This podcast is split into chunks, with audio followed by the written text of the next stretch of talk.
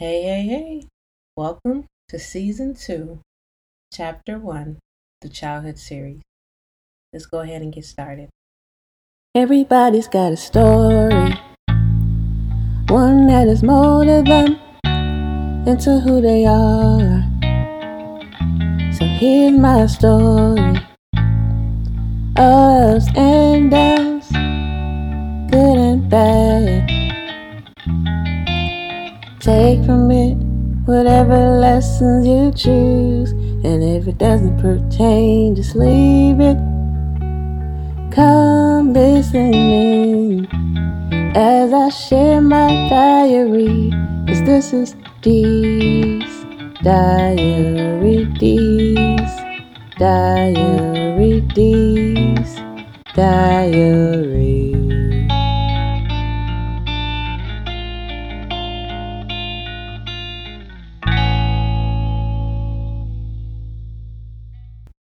So, before we continue into season two, let's do a quick recap of season one of the childhood series. I was born during the 1990 Liberian Civil War. The whole country was on a curfew the night my old lady's water broke, and my dad had to go outside and find some soldiers to help us get to the hospital. So he and my old lady weren't caught alone walking to the hospital. Eventually, they found a group of soldiers who helped them get to the hospital. Once there, my old lady lost so much blood while giving birth, and they had my dad on standby to give her blood just in case. It all went well, thank God. After that, the real journey began. Me and my old lady got separated from my older sister and my dad at certain points of the war. At one time, my dad had to run with us through some dangerous areas as Liberians were trying to avoid flying bullets, you know, as the rebels and army soldiers were shooting at one another. Food was so scarce, my old lady stopped producing milk for me to drink, and we were all having a hard time finding food. In order to find additional resources, my dad at one point had to leave my old lady, my older sister, and I with some of his friends who were in a better part of Liberia where there, the war wasn't as heavy as, you know, other parts. To find money to better our situation, you know, he had to find different means to get things done. He, so he ended up having to find transport on a ship that was leaving Liberia going to Ghana. He went to Ghana, hustled as much as he could, and made some money, came back to Liberia. But at that time, um, he had a hard time finding us because by that time everyone was kind of scattered all over. He eventually found us, and we all found our way to a part of Liberia where the war was not as heavy. He and my old lady tried to make a living there, but eventually things didn't work out. Their relationship came to an end and they broke up. He then took my older sister and I to the neighboring country, Ivory Coast. There we stayed with our dad and some of his friends and family. It was a house full of people and we had an amazing time. Like it was always laughter and fun and just entertainment and it was i guess one of the greatest memories from childhood i can say. My older sister and i eventually started school and we also started speaking french which i loved. And you know just try to get used to adjusting to life in ivory coast we ended up having to go back to liberia after a few years um, because my dad had gotten married he and my sister uh, was being sent for to go to America. I guess I wasn't really part of that process because you know who he was getting married to. They didn't really know I existed at that time. It's a long story. We'll continue in the future. So fast forward, we get to United States in February of 1997 during one of the worst snowstorms on the East Coast at that time. It was our first time seeing snow. It was so amazing. And it was cold and we had those i guess not so warm african jackets just google it it's like i feel like every liberian or african who's coming they always have these african cloth jackets not really knowing what the temperature is like but we had those and when i look through the album and i see all those pictures with it i'm like oh i know we were cold but anyway so met our new mom and had to get adjusted to this life and environment and you know it was a lot to take in getting adjusted to be in the United States. The new people were around all you know all the time. But the following year, which was 1998, my mom had sent me back to Liberia with my dad.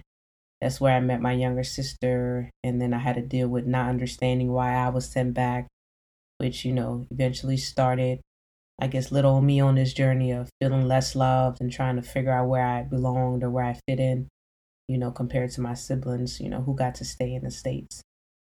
Um, that was also the time I met my old lady, which was, you know, my birth mom again, or I guess the first time in a way, because I didn't really know her when I saw her because I hadn't seen her since I was younger.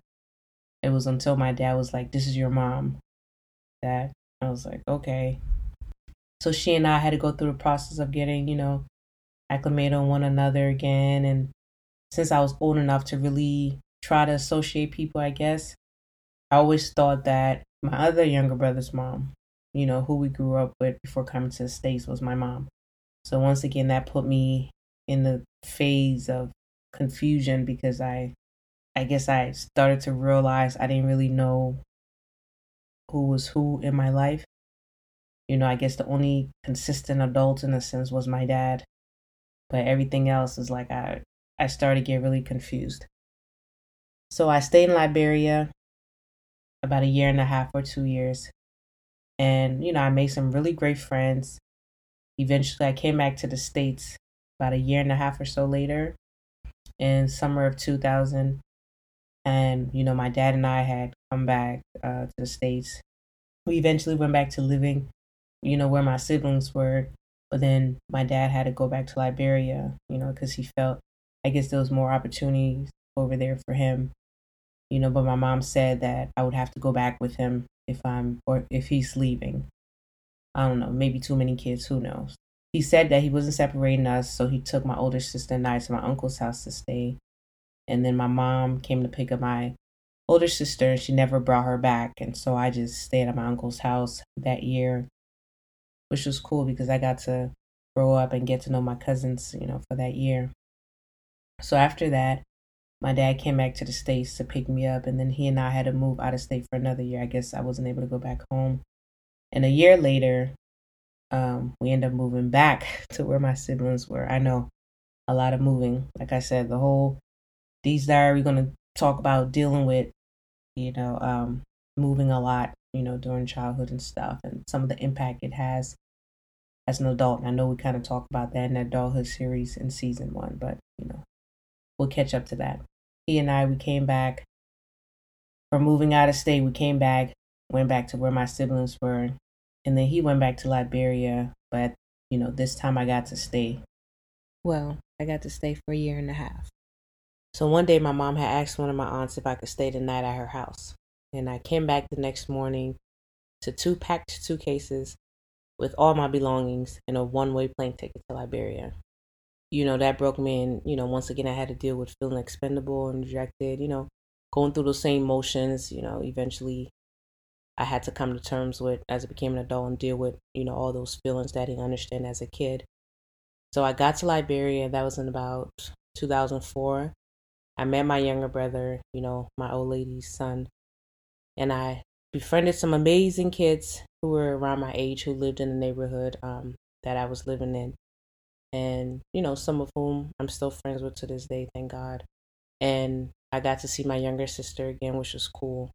And yeah, I think we're all caught up at this point. So let's continue with season two. So by this time, I'm in what ninth grade, which, although is considered high school in the U.S. and Liberia, it's most definitely not. I was still one of the young cats. so my dad had hired this old lady, you know, to come work at the house. She was the one who cooked and cleaned. And in this, I guess, beautiful ways, like she became like my grandma. And then the bond we shared, you know, stayed with me all the years later. And, you know, I think I spoke a bit about her in the adulthood series. You know, she used to come to the house every morning when my younger sister and I went on our way to school. We'll probably see her for a brief second and then when we come back home, you know, the food's all cooked. We're all ready to eat. See, that's one thing I miss about Liberia, man. You ain't never come home and had to worry about what's there to eat. It was just dope. You know, we would all eat and we would hang out. Most of the time, I guess whatever free time you had at we had at school, most of our homework will always get done at school. And, you know, if we come home, we'll probably take an hour to do our homework. But it kind of seems like at the end of class, there's always this time frame where we just kind of all do our homework. And I say all that because when we got home, we had so much time to play and have fun, you know, with other kids in the neighborhood and stuff that we didn't necessarily have homework to do. So sometimes she would stay really late. Um, she'll probably stay until like, you know, 7 p.m. or so. Or sometimes if she's staying too late, she'll just spend the night and be there in the morning, which was cool because in the night we just used to talk, you know, different stories and ask her about her life. I can't say I remember how old she was. I'm not even sure if she knew how old she was. But, you know, we would just kind of talk. It was the old lady, my younger sister and I, and then uh, one of my dad's friends he's the one who kind of took care of the house. Like, you know, he's the one who sometimes cleaned and did the clothes and just, you know, took care of the yard and everything. Sometimes we would all be out there when my dad comes from work. We would all uh, kind of sit outside. If he didn't feel like sitting outside, you know, he would go into his room. But most of the time, we we're all able to, you know, sit outside and just kind of talk about Liberia and the past or, you know, sing some songs, just, you know, simple living. This was around the time where I think in one of the last few episodes, I talked about, you know, us having like this track and field competition to, I guess, for whoever was sponsoring like a Liberian youth track team. The track club needed to get some athletes together to get, you know, ready for some competition. So we had this um, track and field competition with all the different schools, you know, to try to find some athletes. And uh, I had one was it the 100 and 200 meters chosen to go run and whatnot but after i had won that competition i think one thing i realized i was dealing with um, even though i loved running i love running i was dealing with like i guess i don't know if it was the anger the hurt i felt with how i left the states and i say that because i was on a track club before i had left and i was doing really well. I was learning the sport, you know, getting adjusted, and you know, having just got snatched from there in a matter of you know overnight. I just I don't know if it was fear of losing it again or I'm not really sure, but you know, one one night I had talked to my dad about it. I was like, you know, I won the competition, you know, telling him everything that happened that day. He was like, yeah, that's good, you know, do whatever.